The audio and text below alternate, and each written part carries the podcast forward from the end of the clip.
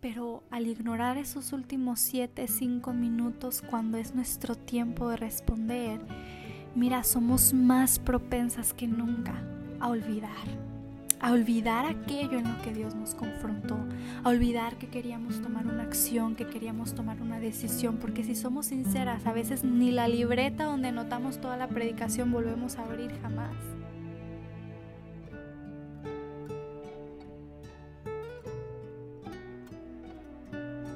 Bienvenida una semana más a tu podcast durante el día Un Respiro. Hoy contigo Gisela Monte.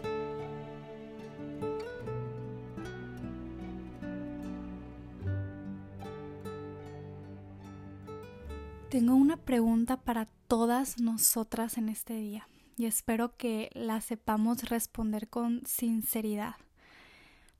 Cuando vamos a la iglesia local, a nuestra iglesia local. ¿Somos parte del culto o solamente somos parte de la asistencia? Un número en la asistencia es lo que refleja nuestra visita, nuestra presencia.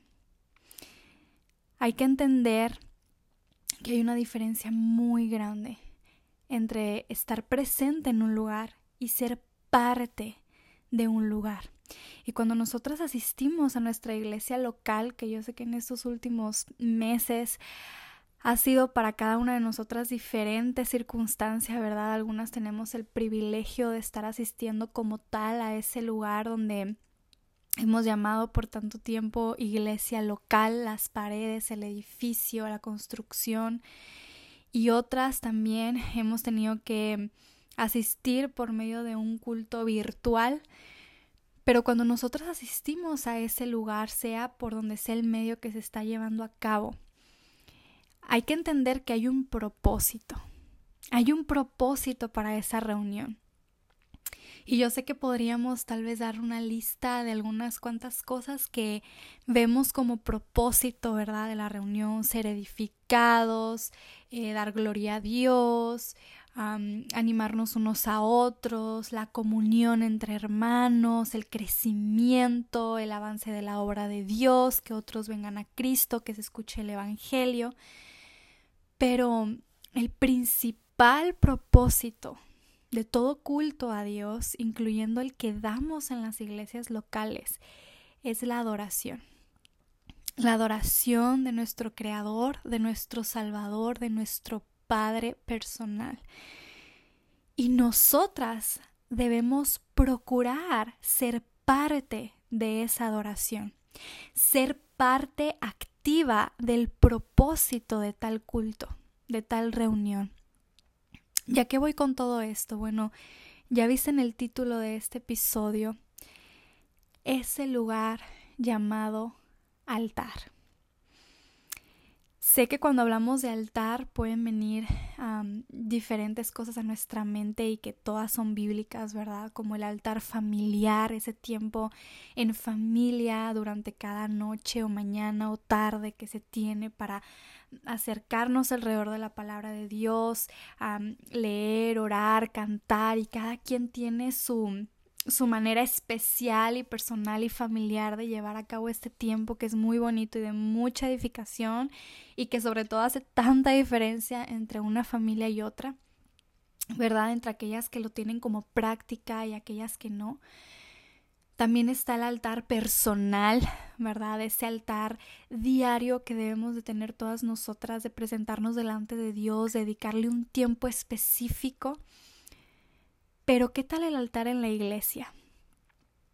¿Qué tal ese tiempo al final de cada predicación donde cerramos nuestros ojos, nadie ve, el pastor hace una invitación a responder acerca de lo que se acaba de escuchar y ahí hay un lugar enfrente llamado altar, denominado altar, donde somos invitadas en cada servicio a pasar y que tristemente Tristemente ya es una costumbre que sea un lugar muy ignorado en las iglesias locales, al menos por la mayoría.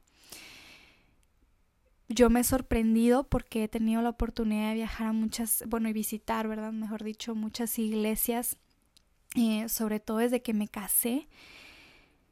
Y wow, o sea, estoy sorprendida de ver cómo a veces el altar es completamente ignorado. Puede ser por varios factores. A veces me ha tocado ver, muy lamentablemente, que, que los pastores no tienen la práctica de hacer la invitación, ese tiempo de reflexión, de decisiones, de invitar a la congregación a tomar decisiones, a, a, retarse, ¿verdad?, de lo que se acaba de escuchar. Simplemente no está el hábito de invitar a la congregación al altar. En otras iglesias he podido ver que de una iglesia tal vez de asistencia de 100 miembros solamente pasan dos al altar. Y en otras iglesias he visto que mucha gente pasa al altar, que se ve que también lo tienen muy desarrollado, ese, ese querer hacerlo, ese deseo, esa importancia. Se ha visto de todo. Y si yo te soy sincera, te voy a contar un poquito acerca de mí con esto del altar en la iglesia. Cuando yo era más joven, cuando yo comencé eh, pues a tomar en serio las cosas de Dios, muchas de ustedes saben que yo nací en un hogar cristiano, que desde pequeña asisto a la iglesia, pero no siempre fue mi prioridad, no siempre fue parte de mi vida, simplemente era una costumbre, una visita y como les decía al principio, un asistente más ahí en la en el edificio. Pero yo no me hacía parte en ningún sentido y pues la verdad es que la parte del altar era para mí como lo último en lo que yo pensaría participar o acceder o siquiera considerar acercarme. Ah, por varios factores no, no veía la importancia de acercarme, aunque mi pastor siempre hacía invitación. De hecho, me acuerdo que una vez un ujier en la iglesia, cuando yo era muy jovencita, tal vez unos 12, 13 años, se acercó a una tía mía que era quien me llevaba a la iglesia y, y le dijo que, que me tenían que, que, que, explicar que en el tiempo de invitación era un tiempo de reverencia, que yo tenía que mantenerme sentada. ¿Por qué? Porque yo ya había agarrado la costumbre de que cada vez que todos inclinaban la cabeza y era el tiempo de invitación, yo me paraba al baño, me iba a verme, a ver si todo estaba bien, íbamos a salir, ¿verdad? O mm, tal vez alguna necesidad, iba a tomar agua e incluso a veces me llegué a salir de la iglesia en ese momento con una amiga a platicar como que perfecto, ya terminó el servicio, vámonos, ¿no? Y yo sé que a veces una tan inmadura en esas cosas, ahora digo, wow, que falta respeto primeramente a mi Dios y en ese tiempo tan especial. Mm, y me acuerdo que esas me llamaron la atención, pero para decirte que en mí no significaba, no significaba nada, ¿verdad? Ese momento de, de, de pasar al altar, de tomar decisiones, de que el pastor hablara y Dios a nuestros corazones y nos invitaran a una decisión, a un confrontamiento personal. Primero no, no entendía la importancia. Segundo, cuando comencé a entender para qué era, ¿verdad? De qué es lo que hacen los hermanos que se paran y se van y se hincan ahí enfrente comencé a entender, bueno, toman decisiones, etcétera, y ya después venía el factor de la, de la pena, de la vergüenza, mm, ¿verdad? De, pues incluí incluso la soberbia, porque yo no, no quería levantarme y que la gente viera que yo estaba enfrente porque ah, la predicación fue para mí y yo estoy mal en esta área que se predicó. Entonces ahora eran complejos lo que me, me impedían ir al altar porque yo ya entendía para qué era. Eh, o después también las excusas de que no todo el mundo lo hace, incluso argumentos, llegó un tiempo que yo tenía de que, bueno, ¿qué diferencia hay que yo me, me incline ahí enfrente donde todo el mundo me puede ver? a que lo haga aquí en mi banca, ¿verdad? Y para mí era un refugio inclinarme en mi banca o orar ahí despierta incluso, ¿verdad? entonces, muchas razones por las que para mí no era importante y no era considerable, ni siquiera mucho menos y muy lejos, un hábito el usar el altar de mi iglesia. Y ha sido un proceso, como en muchas cosas en mi vida cristiana, que he ido aprendiendo, que he ido valorando, que he ido adquiriendo, que he ido tomando carácter incluso. Y, y wow, o sea, yo ahora pienso en ese tiempo, yo digo, cómo yo me dejaba influenciar por mis propios pensamientos, por mis propios complejos, por mi propia ignorancia, por mi propia necedad de no aprovechar ese momento tan valioso que es el venir delante de Dios. Y yo quiero que tú consideres que es para ti el altar ahí en tu iglesia, específicamente ese altar, em, ese momento, qué significa para ti, qué estás acostumbrada a hacer en ese momento. Y no quiero usar la palabra acostumbrada o costumbre como un ritual que lo hacemos sin pensar, pero sabes que la palabra costumbre no es mala. podemos hacer cosas por costumbre y estar bien y podemos hacer cosas por costumbre y estar mal, porque una costumbre puede ser algo que hagamos simplemente porque nos inculcaron, porque nos obligan, porque ya lo hacemos automáticamente sin entender un significado verdadero, pero una costumbre también puede ser buena porque lo hemos entendido, porque lo hemos valorado, porque lo atesoramos y lo queremos hacer parte de nuestra vida, un hábito.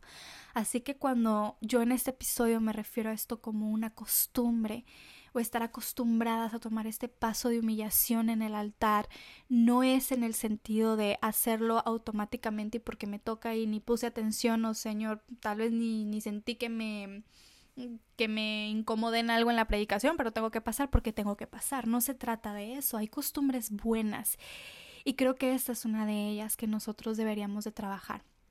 Entonces, porque yo siento la necesidad de hablar hoy de esto, el altar en la iglesia, porque te puedo decir con todo mi corazón, y Dios es mi testigo, que el hacer parte de mi vida, el pasar al altar a tomar decisiones y compromisos y humillarme, ha hecho toda la diferencia en mi vida cristiana, en mi crecimiento espiritual. Y de verdad que yo veo un antes y un después en mi hábito de pasar al altar en la iglesia. Y también siento la necesidad porque veo que para muchas mujeres esto no es importante. Veo que para muchas mujeres esto no es una prioridad, no es una costumbre, no es un hábito, mm, no es un momento tan valioso. Pero yo hoy te quiero hablar de, de la importancia del altar, de por qué pasar al altar. ¿Sabes qué? Como dije los primeros minutos, el propósito de este culto que hacemos en las iglesias locales es adorar a Dios, el principal propósito. Y la Biblia nos habla de que la oración es una manera de adorar. Y sé que podríamos dedicarnos completamente a hablar de eso, la oración como adoración. Es una parte de adorar. Y ahorita vamos a estar viendo más profundamente en la Biblia y específicamente un versículo al que voy a llegar en unos minutos de cómo el propósito de la oración es la glorificación del mismo Dios, de su nombre. No es tanto un motivo egoísta o personal sino es parte de demostrar mi adoración a Dios y la gloria que yo le quiero dar a Él. Y aquí entra el altar. ¿Por qué? Porque es un tiempo de oración, es un tiempo personal, es un tiempo de respuesta.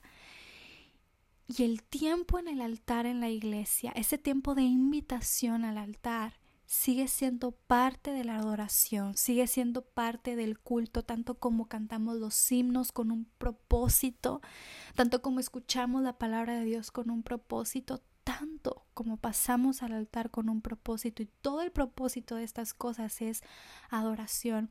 Así que en el momento que comienza la que comienza, perdón, la invitación después de una predicación, sigue siendo un tiempo de adoración. Y la respuesta que cada una de nosotras damos en ese tiempo de invitación sigue siendo parte de nuestra adoración en el culto de la iglesia local. Y yo he visto la importancia del el altar en mi vida, la diferencia que ha marcado y por eso el día de hoy yo quiero profundizar en este tema. No hay que acostumbrarnos a ignorar el altar. Y te lo digo con todo mi corazón, no hay que acostumbrarnos a ignorar el tiempo de pasar al altar en nuestras iglesias locales. Es importante. Nosotros sabemos que en el Antiguo Testamento lo podemos ver muchísimo. El altar, ese lugar de sacrificio, significaba muchas veces un sacrificio externo, por así decirlo, ¿verdad? De animales y, era una demostración, ¿verdad? De venir humillados delante de Dios y que pedían perdón por sus pecados, el lavamiento de los pecados del pueblo, las familias. Pero desde que Jesús estuvo en esta tierra, y Él fue un sacrificio perfecto por nosotros. Esto ha cambiado. Ahora Dios ya no nos pide un sacrificio de corderos o de cualquier otro animal. Ahora Él nos pide, como dice Romanos 12, un sacrificio vivo, que es nuestra vida. Y yo sé que conoces bien este versículo en Romanos capítulo 12 y versículo 1, que dice, Así que hermanos, os ruego por las misericordias de Dios, que presentéis vuestros cuerpos en sacrificio vivo. Y da unas características de cómo debe ser este sacrificio vivo, santo, agradable a Dios. Pero me encanta la última parte porque dice que esto es vuestro culto racional. La palabra racional quiere decir lógico. ¿Sabes qué? Después de todo, es nuestro culto lógico que en vida tú te sacrifiques delante de Dios. Y va a requerir mucho esfuerzo. Pero esto va bien conectado con el capítulo 11 de Romanos que empieza exaltando el nombre de Dios. Y por ejemplo, termina el versículo 11, perdón, el capítulo 11 y versículo 36, porque de Él y por Él y para Él son todas las cosas. A Él sea toda la gloria por los siglos. Amén. Así que, hermanos, comienza el capítulo 12. Así que como a Él le pertenece todo y después de esta doxología hermosa viene el reto de que nosotros somos el sacrificio vivo. Y aunque ya no vamos a presentar sacrificios muertos delante de Dios y ya no vamos a tener esas prácticas que ya no corresponden ahora, ¿verdad? Que había en el Antiguo Testamento, sabes que Dios está esperando un sacrificio vivo. Y yo sé que este versículo, esos versículos que siguen después en Romanos 12, 2, 3, podemos hablar de muchas áreas en la vida donde podemos presentarnos en sacrificio, ¿verdad? En nuestros hábitos, en decisiones, en una vida pura, santa delante de Dios. Pero qué tal ese altar que está en la iglesia esperando por sacrificios vivos y que está tan vacío tristemente en la mayoría de las iglesias. Es decir, yo no digo que no se usa ya, pero si te pones a pensar a lo mejor en tu propia iglesia, no es un hábito de nosotros los creyentes utilizar el altar. No es un hábito dar sacrificios vivos cada vez que Dios habla a la congregación, porque sabes qué, cada vez que vamos, Dios habla. Dios utiliza a nuestros pastores para hablar a nuestras vidas. Créeme que no hay predicación donde Dios no quiera hablarte en algún área de tu vida y a veces va a ser muy directa, muy personal que agarramos y decimos, wow, esto era para mí y como dice mi esposo, claro que es para ti, claro que es para cada uno que piensa eso, porque para eso venimos, para que Dios nos hable a nosotros, no para que le hable al vecino, ¿verdad? Pero lo que yo me refiero es que aunque a veces hay predicaciones o mensajes donde sentimos tan palpable, wow, esto era para mí directamente, y hay otras veces donde más podemos pensar en retar nuestras vidas para hacer de bendición a otros o en algún asunto que estamos pasando con alguna otra persona o en alguna circunstancia ajena. Dios siempre nos habla. La pregunta es si siempre le respondemos. La, la pregunta es si lo dejamos hablando solo y nos vamos. Créeme que siempre va a haber un motivo por el cual pasar al altar para ofrecer un sacrificio vivo, por lo que Dios nos acaba de hablar al corazón, por lo que Dios nos acaba de retar. Y hay varios motivos que yo he visto en mi vida de por qué utilizar el altar en la iglesia, por qué volver a revivir eso en nuestras iglesias locales, porque ser mujeres, madres, esposas, hijas, hermanas que utilicen el altar y den este testimonio público de que es un lugar sagrado, valioso, importante en nuestra vida espiritual, en nuestro crecimiento, en este proceso de crecer, de formarnos en santidad delante de Dios. En primer lugar, yo puedo ver esta importancia porque, como les decía ahorita, es parte de la adoración y eso no lo podemos quitar. Eso no lo podemos olvidar, ni ignorar, ni dejar de comunicar. Es parte de nuestra adoración. La Biblia dice en Isaías capítulo 64 versículo 8, y como siempre que te doy versículos, te invito a leer el contexto. Si tú tienes tiempo, de verdad, aprovechalo en leer contextos, en ver qué Dios está diciendo. Isaías capítulo 64, versículo 8 dice, Ahora pues, Jehová, tú eres nuestro Padre, nosotros barro y tú el que nos formaste. Así que obra de tus manos somos todos nosotros. Aquí simplemente se está reconociendo la posición del Padre y la posición de cada una de nosotras como hijas. ¿Quién es el alfarero? ¿Quién es el que moldea, el que dirige, el que construye? Es Él, es Dios y nosotros somos barro en sus manos. Nosotros somos simplemente sus hijos, ¿verdad? En formación. Somos su creación. ¿Y por qué leo este versículo? Porque aquí ya está poniendo claramente cuál es nuestra posición y cuál es la posición de Dios. Y el altar en nuestras iglesias ejemplifica perfectamente ese lugar que nos pertenece. ¿Y sabes cuál es ese lugar? Arrodilladas delante de quien es Él. Porque cada vez que nos arrodillamos, y lo vamos a ver más adelante, estamos poniéndolo, poniéndonos en ese lugar que nos pertenece de humillación, de criaturas, de hija, de vasos de barro, de instrumentos en sus manos, y lo estamos dejando a Él excelso, alto, como Padre, como Creador, como alfarero. Y es una representación hermosa de decir, cada vez que yo paso al altar, Señor, yo reconozco que yo sigo siendo esa mujer en tus manos. Es decir, no ha pasado tanto tiempo que ya me siento mm, independiente, que ya me siento tan capaz que no puedo reconocer o que he olvidado quién soy yo delante de ti, que ya no necesito pasar al altar, que ya no necesito hincarme y en ese momento reconocer quién eres tú y quién soy yo. Pero no solamente eso, dice la Biblia también en el versículo, en Juan, en el libro de Juan, en el capítulo, eh, en el capítulo 14, capítulo 14 y versículo 13 dice la palabra de Dios, y todo lo que pidieres al Padre en mi nombre lo daré, lo haré, para que el Padre sea glorificado en el Hijo.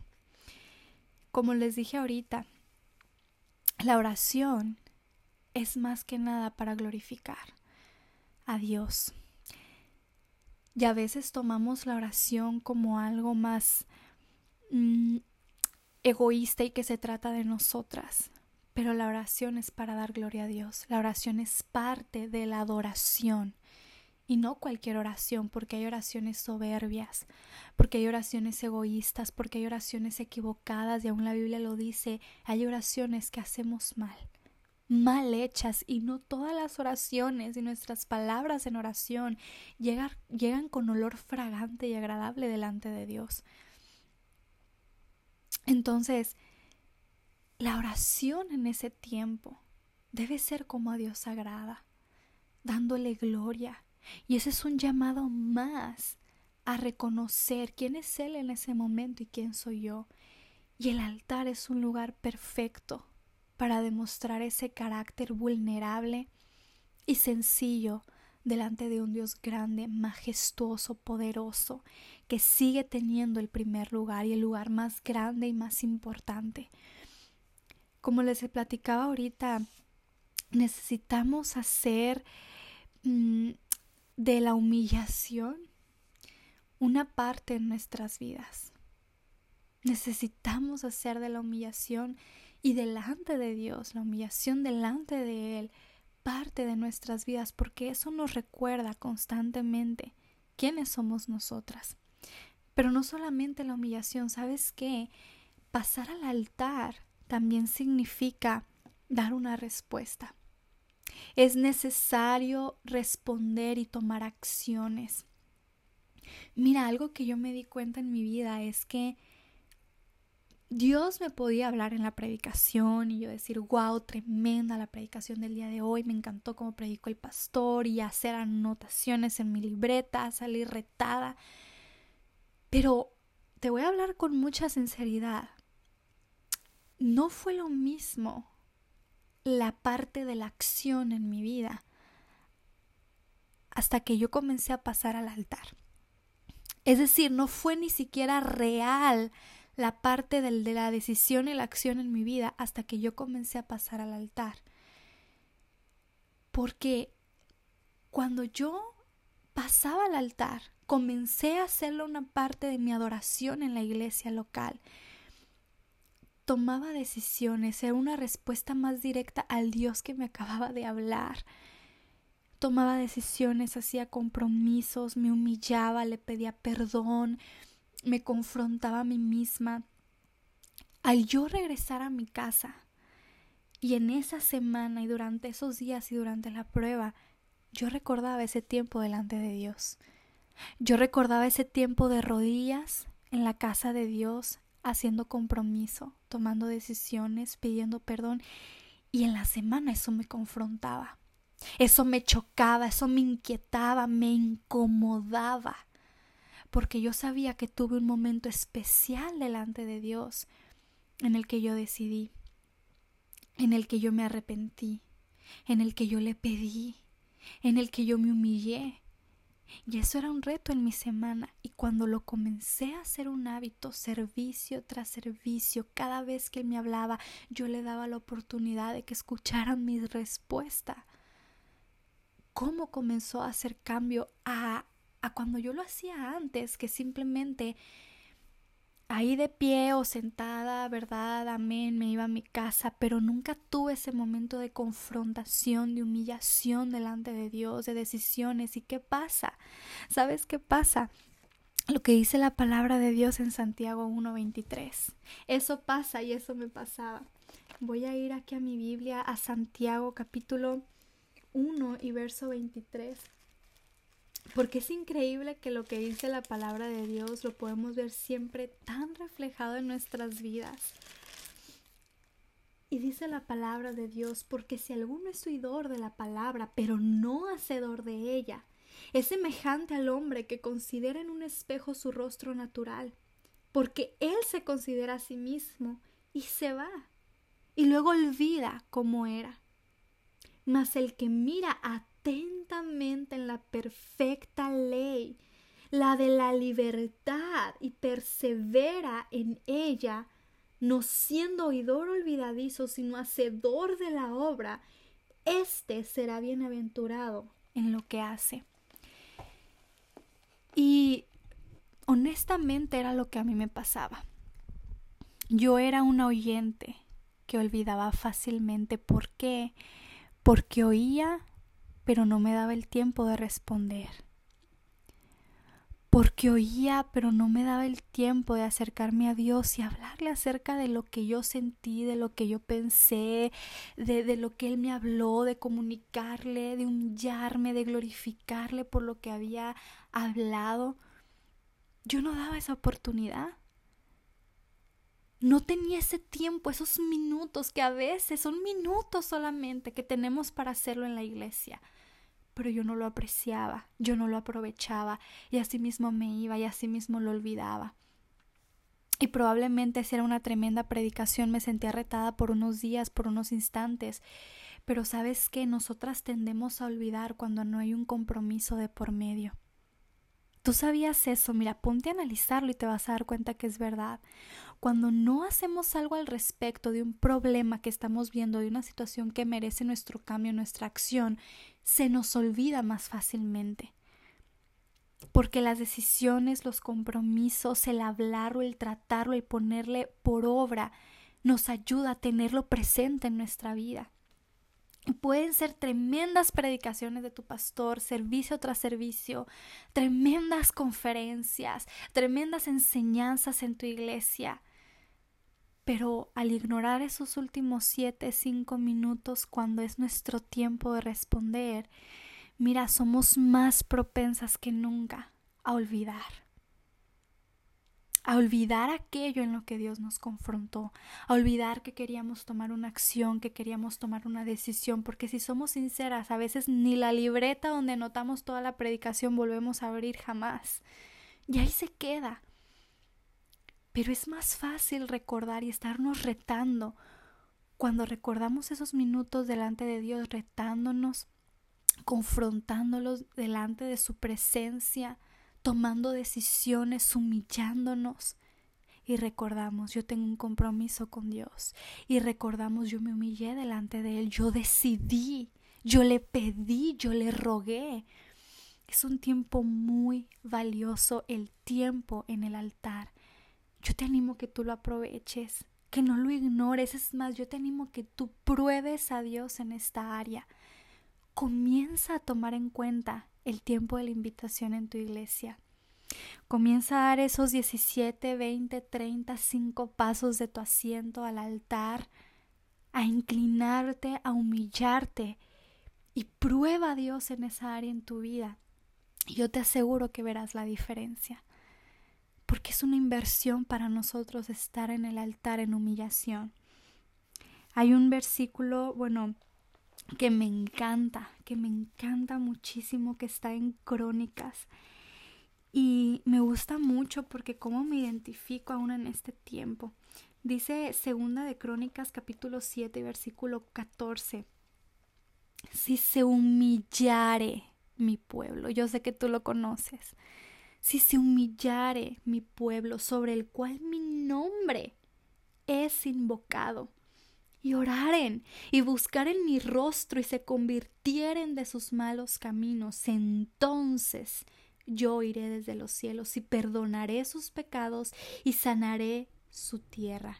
Me encanta. Si se humillara y si se humillare, perdón, mi pueblo, sobre el cual mi nombre es invocado. Mira, si se humillare mi iglesia, sobre el cual mi nombre es predicado, si se humillara en mi iglesia, la congregación, el pueblo de Dios, los miembros de la iglesia, sobre el cual mi nombre es predicado, servicio tras servicio, sobre el cual mis estatutos son predicados, enseñados, mis principios, mis mandamientos, si se humillaren, yo los oiré y sanaré su tierra.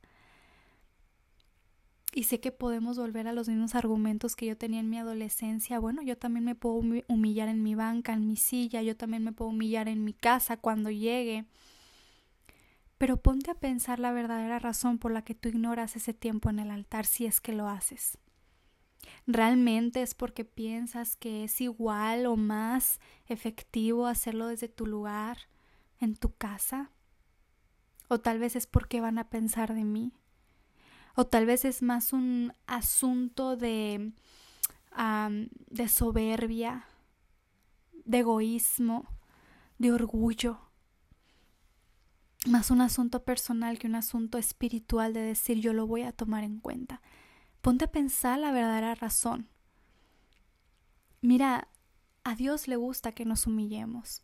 Y no es como un, alguien egoísta que humíllate delante de mí, no, no, no lo hace por eso pero Él sabe que la humillación es necesaria en nuestra vida porque somos seres muy vanagloriosos por naturaleza. La humillación nos cuesta, pero sabes que la humillación nos edifica. La humillación nos hace grandes y por eso a Dios le gusta ver un pueblo humillado, mujeres humildes y la Biblia nos habla de eso. Por ejemplo, en Proverbios capítulo 11, y versículo 2 dice la palabra de Dios, cuando viene la soberbia, viene también la deshonra, mas, cuando, con los humildes está la sabiduría. Para Dios una mujer humilde es sabia. Una mujer soberbia es digna de deshonra. Porque aquí no estamos hablando de humillarnos delante de cualquiera o de ser mujeres eh, que vivimos una vida humillada delante de cualquier persona y que nos pisoteen. No, no, no, no. Aquí habla de una humillación, de una dedicación delante de nuestro Salvador, de nuestro Creador, de nuestro Padre. No hay que verlo con ojos terrenales y humanos, sino con un corazón espiritual, desde una perspectiva de aquel que nos ha creado y que le gusta ver que seguimos entendiendo nuestra posición y nuestra dependencia. Y la Biblia también dice en Santiago capítulo 4 y versículo 10, bien puntualmente, humillaos delante del Señor y como consecuencia Él os exaltará. Sé que mucho más podríamos hablar acerca de esto, acerca del altar en la iglesia. Pero yo espero que esto que has escuchado el día de hoy te rete, que por lo menos te incomode y te inquiete a seguir pensando, a considerarlo. Utiliza el altar en tu iglesia. Hazlo parte de tu vida, hazlo un hábito. Hazlo un hábito el responder. Hazlo un hábito el tomar decisiones, el tener el carácter de pasar y aunque te vea quien te tenga que ver, tú lo estás haciendo por tu vida espiritual, por Dios. Supuestamente es un momento que debe ser reverencia y todo el mundo debe estar centrado en, en sí, ¿verdad? En su propio corazón, en su propia vida y con los ojos cerrados, etcétera. Ya son cosas más prácticas. A veces no es así y yo sé que nos pega duro el voy a pasar y hablaron acerca de ese tema que es tan sensible y que va a decir la gente, mira, eso no nos debe importar mucho más de lo que va a pensar Dios acerca de nuestra soberbia o nuestra humildad para reconocer las cosas. Siempre va a haber un buen motivo para pasar delante de Dios. Y no estoy diciendo Hazlo un hábito al punto que aunque ni pusiste atención tengas que estar ahí. Hazlo un hábito hasta el punto que aunque sentiste que ni te incomodaste, pues tienes que pasar. Hazlo un hábito al punto que aunque estás realmente enojada o te estabas durmiendo o estabas en otra cosa, tu mente tienes que pasar. No, porque eso también sería algo vano y algo hueco y Dios conoce el corazón. Pero hazlo un hábito al punto que si Dios te está confrontando y te está hablando, tienes que pasar. Tú ya sientes esa inquietud a pasar, esa incomodidad a pasar, porque es una inquietud buena. Es como cuando habla la Biblia que el Espíritu Santo redarguye. Esa palabra de redarguir es inquietar, incomodarnos en algún momento. Que no debo hacer esto, que debo hacer esto. Y asimismo a veces en la iglesia sentimos que se está redarguyendo se nos está redarguyendo, se nos está inquietando, se nos está incomodando, pero es que nos resistimos. Mira, prueba a Dios. Pasa. Comienza a ver estos minutos tan cortos que se nos da a veces al final de la predicación para pasar al frente, humillarte y comenzar a hacer del altar una parte importante en tu vida, un lugar especial, un lugar importante, un lugar que atesoras ese lugar llamado altar es parte de tu vida. En tu iglesia local alguna vez lo has visitado, lo has utilizado o simplemente es una parte más ahí que no le veías tanta importancia. Recuerda que es parte de tu adoración.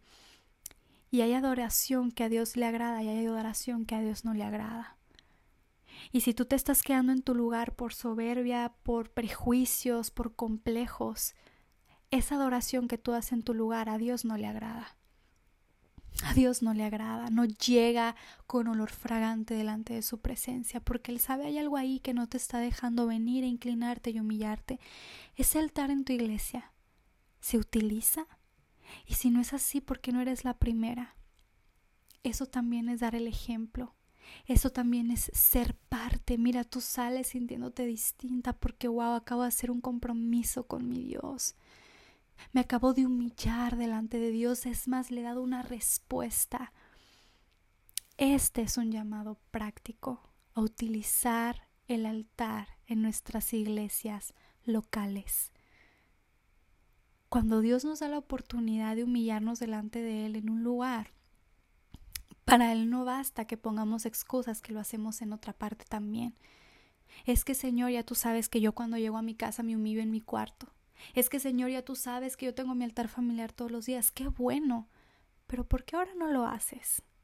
Ahorita que tienes el momento, que hay un lugar especial ahí en tu iglesia para que pases, te humilles, te inclines delante de mí, que te acabo de hablar, que estás sensible. Dios ve eso. Dios prueba eso y Dios conoce nuestro corazón y nuestra mente en ese momento. Así que yo te animo con las palabras cuando yo comencé a utilizar el altar en mi iglesia local, muchos cambios hubieron en mi vida. Y te lo digo de todo mi corazón. retos diferentes en mi vida espiritual, pasos diferentes y acciones verdaderas. Acciones verdaderas. Prueba a Dios. Prueba a Dios. Si quieres saber más de este tema, investiga más, pregunta ahora a Dios, pero tómalo en cuenta. Y no te quedes como aquel o aquella que escucha y se considera y sabe que tiene que prestar atención, pero se va, porque el siguiente hecho es que te vas a olvidar.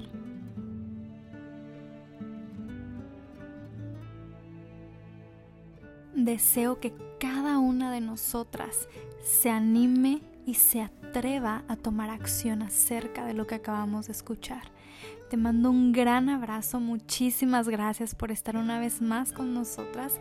Te invitamos al próximo episodio. Dios te bendiga, que tengas un excelente día.